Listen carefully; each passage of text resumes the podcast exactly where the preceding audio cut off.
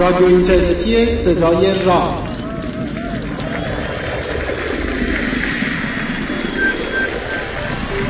سلام روز و روزگارتون خوب و خوش و فرخنده. ما بالاخره تونستیم که قول مرحله سیزدهم را هم پشت سر بگذاریم. امیدوار هستیم از اینجا به بعد اوضاع ما یه مقداری مرتبتر و منظمتر باشه و شرمنده شما نشیم. من پژمان نوروزی و پوریا نازمی چهاردهمین برنامه از مجموعه برنامه های رادیو اینترنتی صدای راز را از دو سوی اقیانوس از تهران و مونترال براتون مهیا کردیم. البته طبق این چند تا برنامه اخیر توی این برنامه هم از حضور یک مهمان استفاده می‌کنیم. سید هادی طباطبایی دوست خوب و گرامی و ستاره شناس و تاریخدان نجوممون هم داره کمکمون می‌کنه. امیدوار هستم که برنامه خوب و لذت بخشی رو براتون مهیا کردم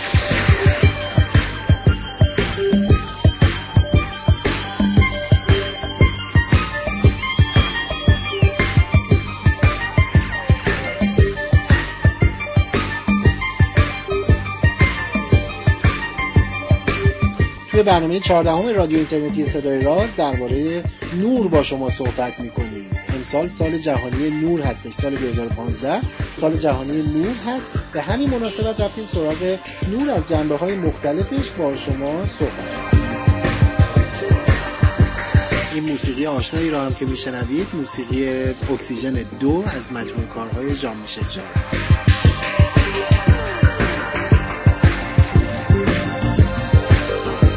سال 2015 میلادی که در اون قرار داریم و یک ماه اون سپری شده از سوی سازمان یونسکو سازمان فرهنگی هنری و علمی ملل متحد به نام ساز سال جهانی نور نامگذاری شده.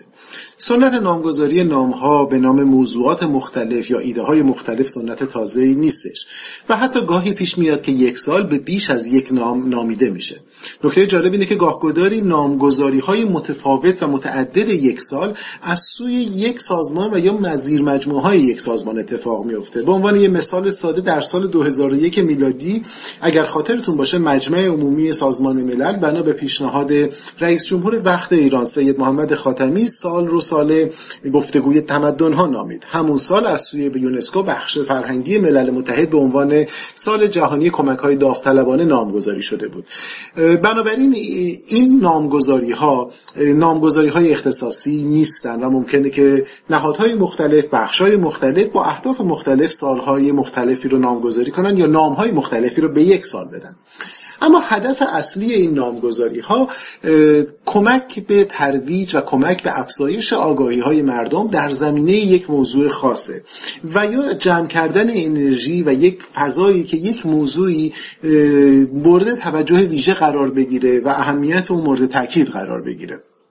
در حوزه علم ما شاهد نامگذاری سالهای مختلفی بودیم. برای در طی چند سال اخیر شاید معروفترین سالهای علمی که ما پشت سر گذاشتیم سال 2000 بود که سال ریاضیات بود. بعد از اون سال جهانی فیزیک رو داشتیم و سال جهانی نجوم و ستاره شناسی که هر سه اون سه سال بنابر در سوی سازمان ملل در واقع از سوی یونسکو با هدف افزایش آگاهی و توجه مردم به موضوعات مورد اشاره اون سال نامگذاری شده بودن. در طی چنین سالهایی معمولا برنامه هایی با سطوح مختلف طراحی میشه. بخش عمده ای از مخاطب این سال نامگذاری ها و پروژه های زیر مجموعه اون افکار عمومی هستند. مردم عادی.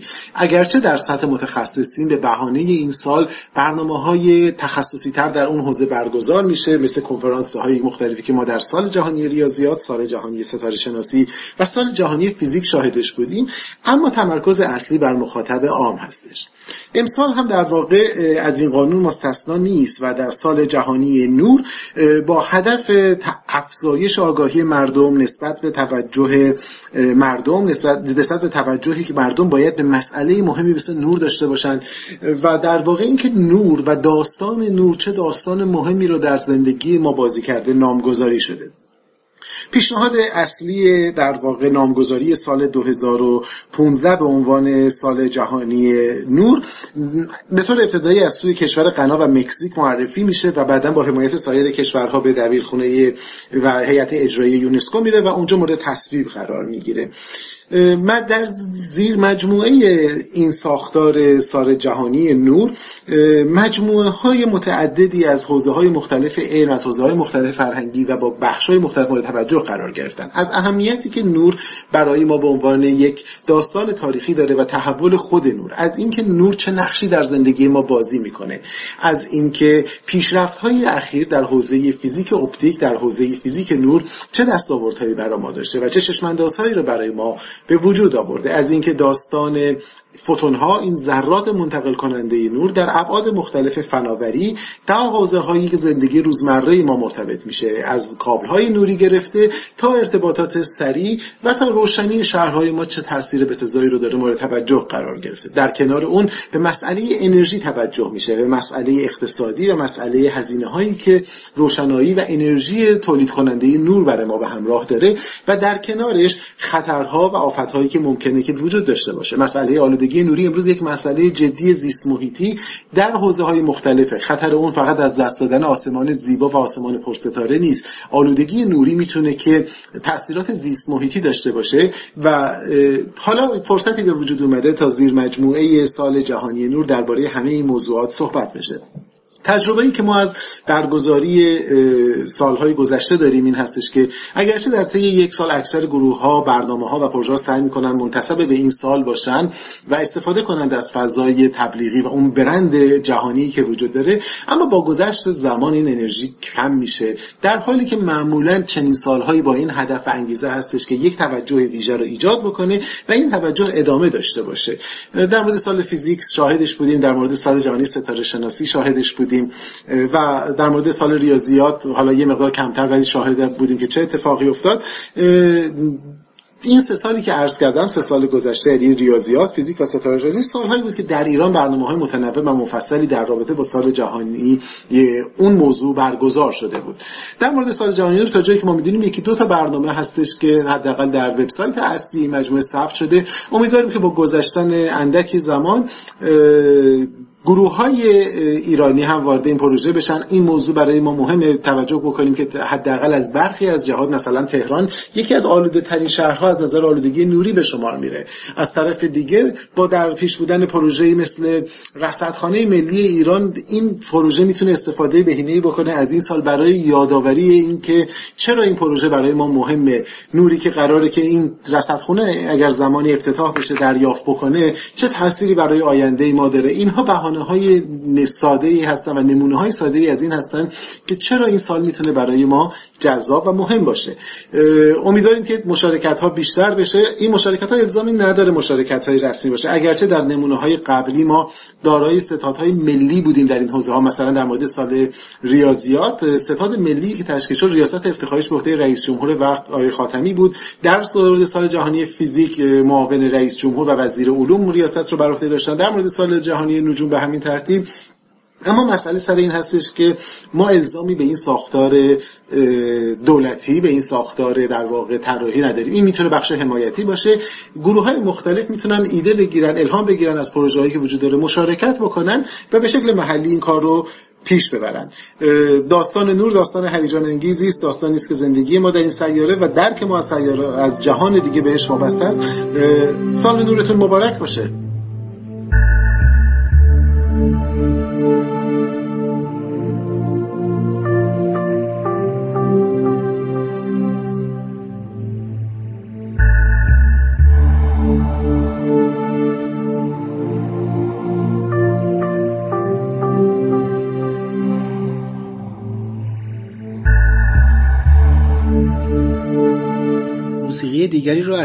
ژان میشل جار با نام ولوت رود میشنوید.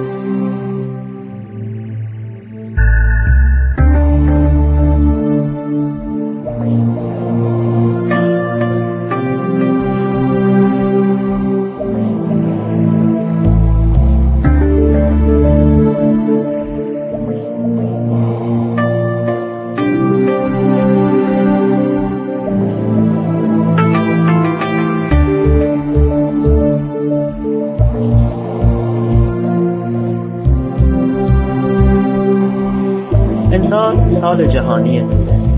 بنابراین بد نیست اندکی راجع به تاریخ نورشناسی و اصولا علم اپتیک به قول فرنگیان صحبت کنیم. چیستی ماهیت نور همواره در طول تاریخ باعث تفکر بشر شده. اگر ما بخوایم راجع به ماهیت نور در طول تاریخ صحبت کنیم باید شش دوران مختلف رو مورد بررسی قرار بدیم. یکیش در دوران باستانه دوران تمدنهای کهن. بعد از اون به دوره یونان می‌رسیم و بعد در دوره اسلام در قرون وسطا و در رنسانس و در نهایت نور در دوران مدرن. به هر حال نور باعث دیده شدن بود. یعنی یکی از حسه های انسان با نور رابطه مستقیم داشت. از طرف دیگر نور عامل شناخت جهان بود. باعث حرارت بود و باعث زندگی و شادی. همه اینها باعث می شد که تمدنهای کهن راجع به نور همواره در جستجوی علت و معلول باشند. اتمگرایان یونانی یا اتمیست های یونانی نور رو قشر نازکی از اتم ها می دونستند که از سطح یک شی منتشر میشن. یکی از بزرگترین فیلسوفان یونانی یعنی افلاتون هم نور رو آتشی از چشم ناظر می‌دونست که از چشم ناظر بیرون میاد با نور خورشید ترکیب میشه و با ماده بینابینی بین چشم و جنس تشکیل یک محیطی میده که این محیط باعث رسیدن حرکات به چشم میشه. یکی از بزرگترین فلاسفه تاریخ یونان یعنی ارسطو یه نظریه علمی در مورد نور داشت. ارسطو دیدن رو یا نور رو به این ترتیب برای خودش حل کرده بود که می‌گفت نور خورشید وقتی به یک ماده شفاف میتابه این ماده به شفافیت می‌رسه و نور از این محیط شفاف عبور می‌کنه. این محیط شفاف باعث دیده شدن مواد و یا اجسامی که در اون بودند میشه و به این ترتیب تغییرات ایجاد شده در این ماده به چشم می‌رسن و چشم می‌تونه اون ماده و محیط رو ببینه. اوگلیدوس معروف که ریاضیدانی بود یک کتابی نوشته به نام کتاب المناظر البته این اسم عربی کتابه. در این کتاب اوگلیدوس بیان می‌کنه که نور از, از چشم انسان خارج میشه و به جسم میتابه. یعنی در واقع منشأ دیدن رو خروج نور از چشم انسان می‌دونه که البته می‌دونیم با نظریات امروزی قابل قبول نیست. اولیدوس هفت اصل هندسی برای نور میده که مهمترینش این بود که نور به شکل خطوطی راست از چشم انسان هستند که از چشم ساطع میشه به جسم می‌رسه و برمیگرده. بطلمیوس بزرگ در قرن دوم میلادی هم در کتابی به نام المناظر که البته این کتاب نسخه های یونانیش همش از بین رفته و فقط ترجمه ای از عربی از اون در دست هست. همین ترجمه هم که بعدا در قرن دوازدهم به لاتین ترجمه شده به اصول نورشناختی اوگلیدوس پرداخته و مانند اوگلیدوس دیدن رو ناشی از خروج پرتوهای دیدگانی از چشم به شکل مخروط مطرح می‌کنه. علایه حال کتاب های نورشناختی یونانی مثل بقیه کتاب های علمی این دوران در قرون اولیه اسلامی به عربی ترجمه میشن و به دست یک دانشمند بزرگ مسلمان به نام ابو علی حسن ابن حسن ابن حیسم یا ابن حیسم می‌رسند این ابن حیسم جایگاه بینظیری در تاریخ علم اروپا و البته کل جهان داره. ابن حیسم کتابهاش در همه زمینه های علمی هست. در ریاضی، فیزیک، فلسفه، پزشکی، نجوم، هندسه و رشته های دیگه. و جالبی که افتکارات بسیار مهمی در این حوزه ها داشته و از آزمایش و تجربه استفاده می‌کنه. با همین آزمایش ها شروع می‌کنه به آزمایش در زمینه نور و یک کتابی می نویسه به نام المناظر. کتاب فوق العاده مهمیه در طول تاریخ و به هر حال به طرق مختلف در نظریه های نورشناختی مدرن غربی تأثیر داشته. ابن حیسم نظریاتی که داشته شامل چند اصل بوده. از جمله اینکه برخی اجسام شفاف هستند یعنی می‌تونن نور از خود عبور بدن. بعضی محیط ها مات و کدر هستند یعنی در مقابل نور قرار بگیرند جلوی نور رو می‌گیرن و قسمتی از نور رو جذب می‌کنن خودشون تابش میدن. و البته حالت های دیگه که الان وقتش نیست راجبش بخوایم بحث کنیم. ابن حیسم اولین کسیه در طول تاریخ که در اتاق تاریک تونست یه تصویری رو ببینه و چند تا ابزار ساخت و با همین ابزارها تونست نظریات مهمی رو در نورشناسی ببینه. ابن حیسم تونست انعکاس نور رو بررسی کنه. ابن حیسم تونست شکست نور رو بررسی کنه. ابن حیسم کارهایی کرد که به هر حال در طول تاریخ بعضی ها اون رو شبیه کارهای دکارت می‌دونند. یعنی تجربی نگاه می‌کرد و این تجربی نگاه کردن رو در نظریات می آورد ابن حیسم معروف که حالا در غرب به نام الحسن یا الحازن معروفه. کتابش بارها به زبانهای اروپایی ترجمه میشه. حتی در کارهای نورشناسی کپلر می هم می‌تونیم اثرات کتاب ابن حیسم رو ببینیم. هم بعضی از دانشمندان غربی دقیقا عنوانهای ابن حیسم رو در کتابهاشون آوردن.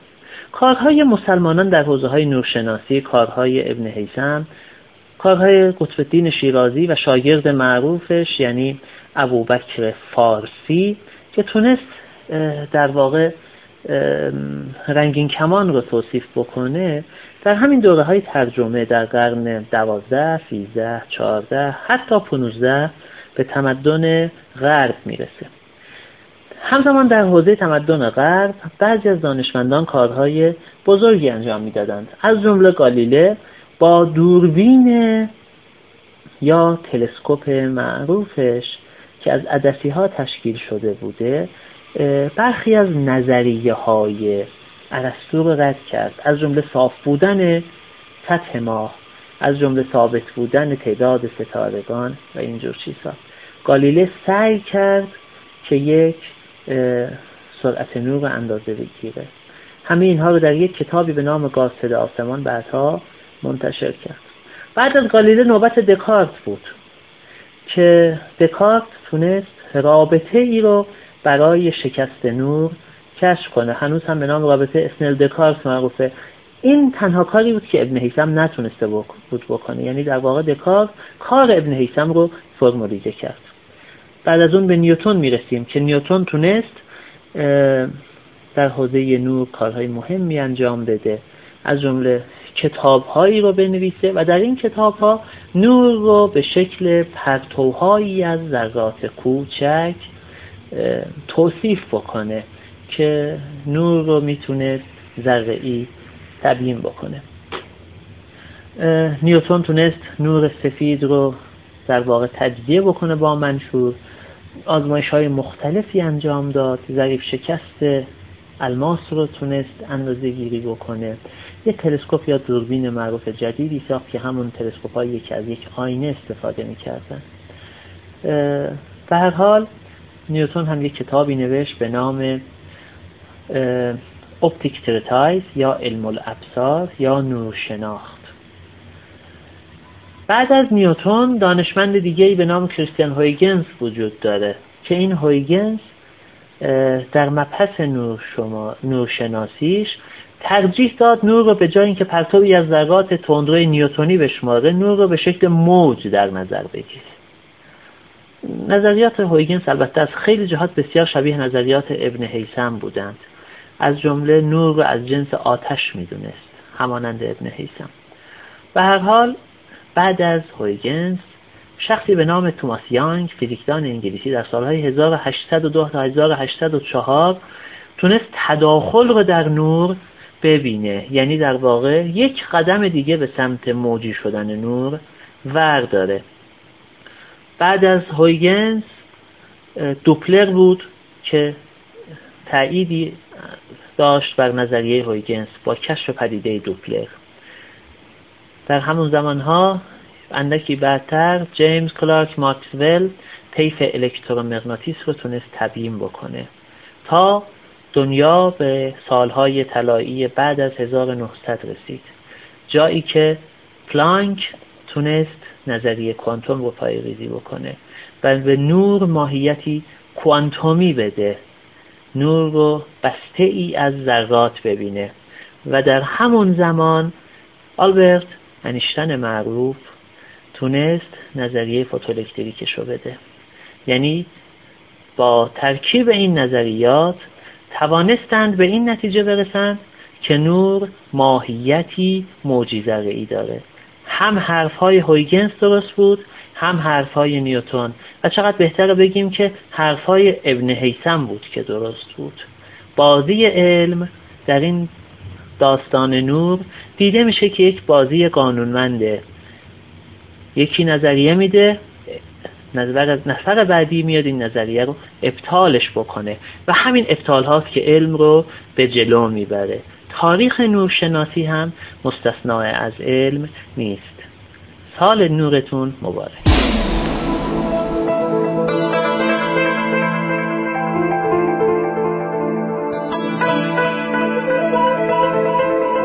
صدای سید هادی تب تبایی رو شنیدید. مورخ علم که درباره تاریخ نورشناسی به اجمال برای ما صحبت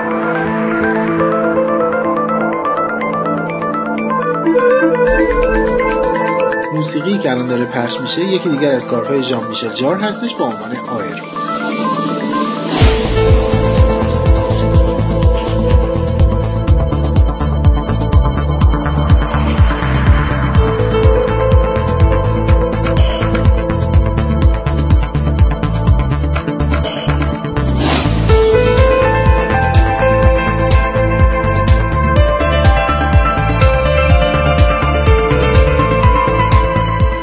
آیر همه مردم وقتی که در مورد علم ستاره شناسی فکر می‌کنن یا در موردش صحبت می‌کنن یا چیزی میشنون در مورد ستاره شناسی به این فکر می‌کنن که خب ستاره شناسی با فرایند دیدن ارتباط داره. یعنی اگر که ما چشممون رو ببندیم خب اون موقع دنیای ستاره شناسی برای ما تموم میشه.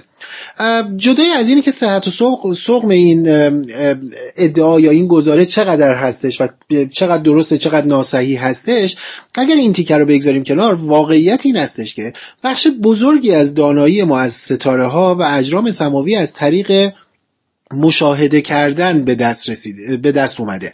این مشاهده کردن قاعدتا در ترمینولوژی یا واجه شناخت واژگانی عمومی همون دیدن حساب میشه. هرچند که در معنای علمیش خیلی اینگونه نیست. وقتی ما راجع به مشاهده کردن صحبت می‌کنیم تقریبا داریم راجع به همه حواسمون صحبت می‌کنیم. اما اما در مورد علم ستاره شناسی و به خصوص در مورد علم ستاره شناسی واقعا مشاهده کردن بخش عمده ایش حداقل در دوره های قبل قبلتر یا قدیمیتر به دیدن و فرایند دیدن وابسته بوده. یعنی به عبارتی ما باید چیزی رو می‌دیدیم اطلاعات رو کسب می‌کردیم بعد مورد تحلیل قرار می‌دادیم نتیجه گیری می‌کردیم و یک قاعده و قانون جدید یا یک تحلیل جدید رو در مورد اجرام سماوی بروز می‌دادیم.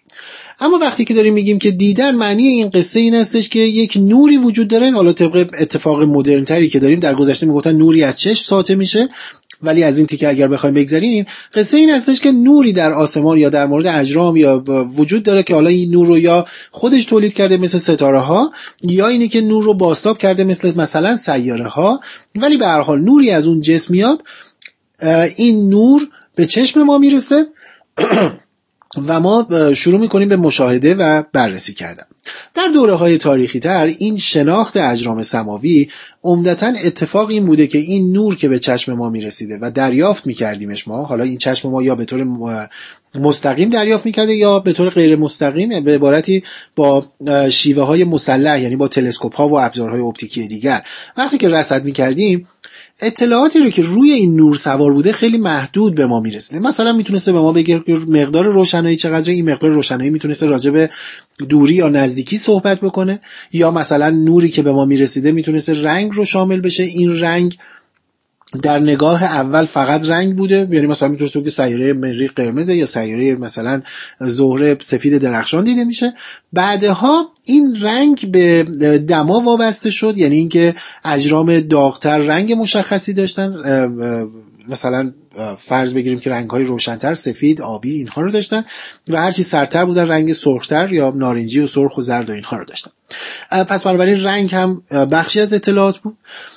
در دوره های تاریخی یا حتی در دوره های پیش از معاصر اطلاعات سوار بر نور علاوه بر رنگ علاوه بر مقدار روشنایی که دوری و نزدیکی و اینها رو نشون می‌داد راجع به جایگاه وقتی می‌خواستیم صحبت کنیم باز همین اتفاق میافتاد. یعنی در حقیقت نور یک ستاره بود که به ما میگفتش که این جرم کجای آسمان قرار گرفته. پس بنابراین بخش دیگری از علم ستاره شناسی یعنی پوزیشنال استرونومی یا نجومی که به مکان وابسته هستش یا همون چیزی که ما به عنوان بخش مهمی از نجوم کروی می‌شناسیم باز از طریق نور به ما انتقال پیدا می‌کرد دیتاهاش و در دسترس ما قرار می‌گرفت. اما در دوره های معاصر و جدیدتر یا مدرن نور اطلاعات افزونتری رو هم سوار خودش می‌کرد و برای ما می آورد و اون هم اتفاقی بودش که با تیف نگاری آغاز شد. یعنی زمانی که ما تونستیم تیف یک ستاره رو دریافت کنیم یا یک جرم نجومی یا یک جرم سماوی رو طیفش رو دریافت بکنیم اون موقع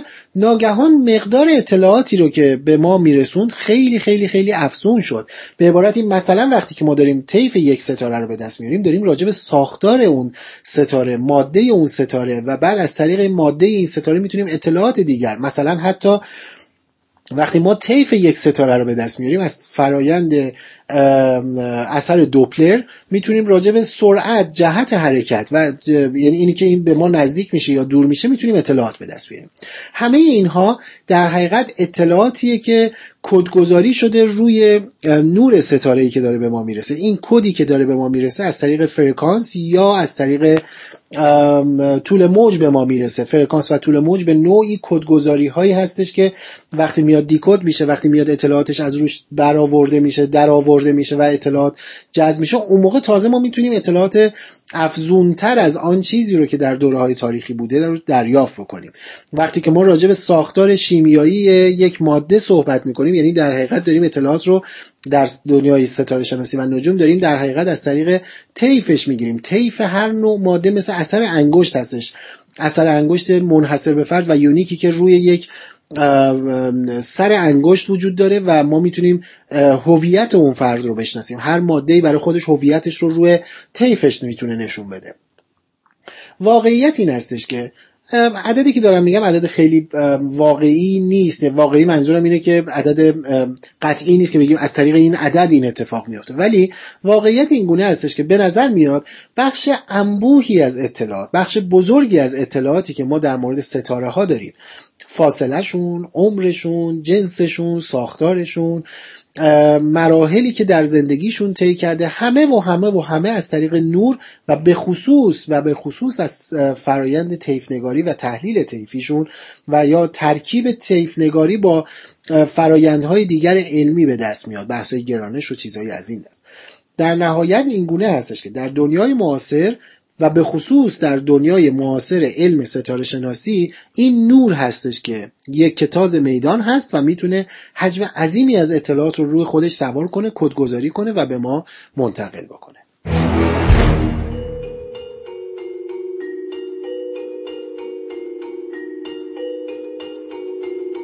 موسیقی انتهایی برنامه که الان دارید میشنوید اسمش هست The Block از گروه پیپ میوزیک یه هایبرید هیپ هاپ هستش.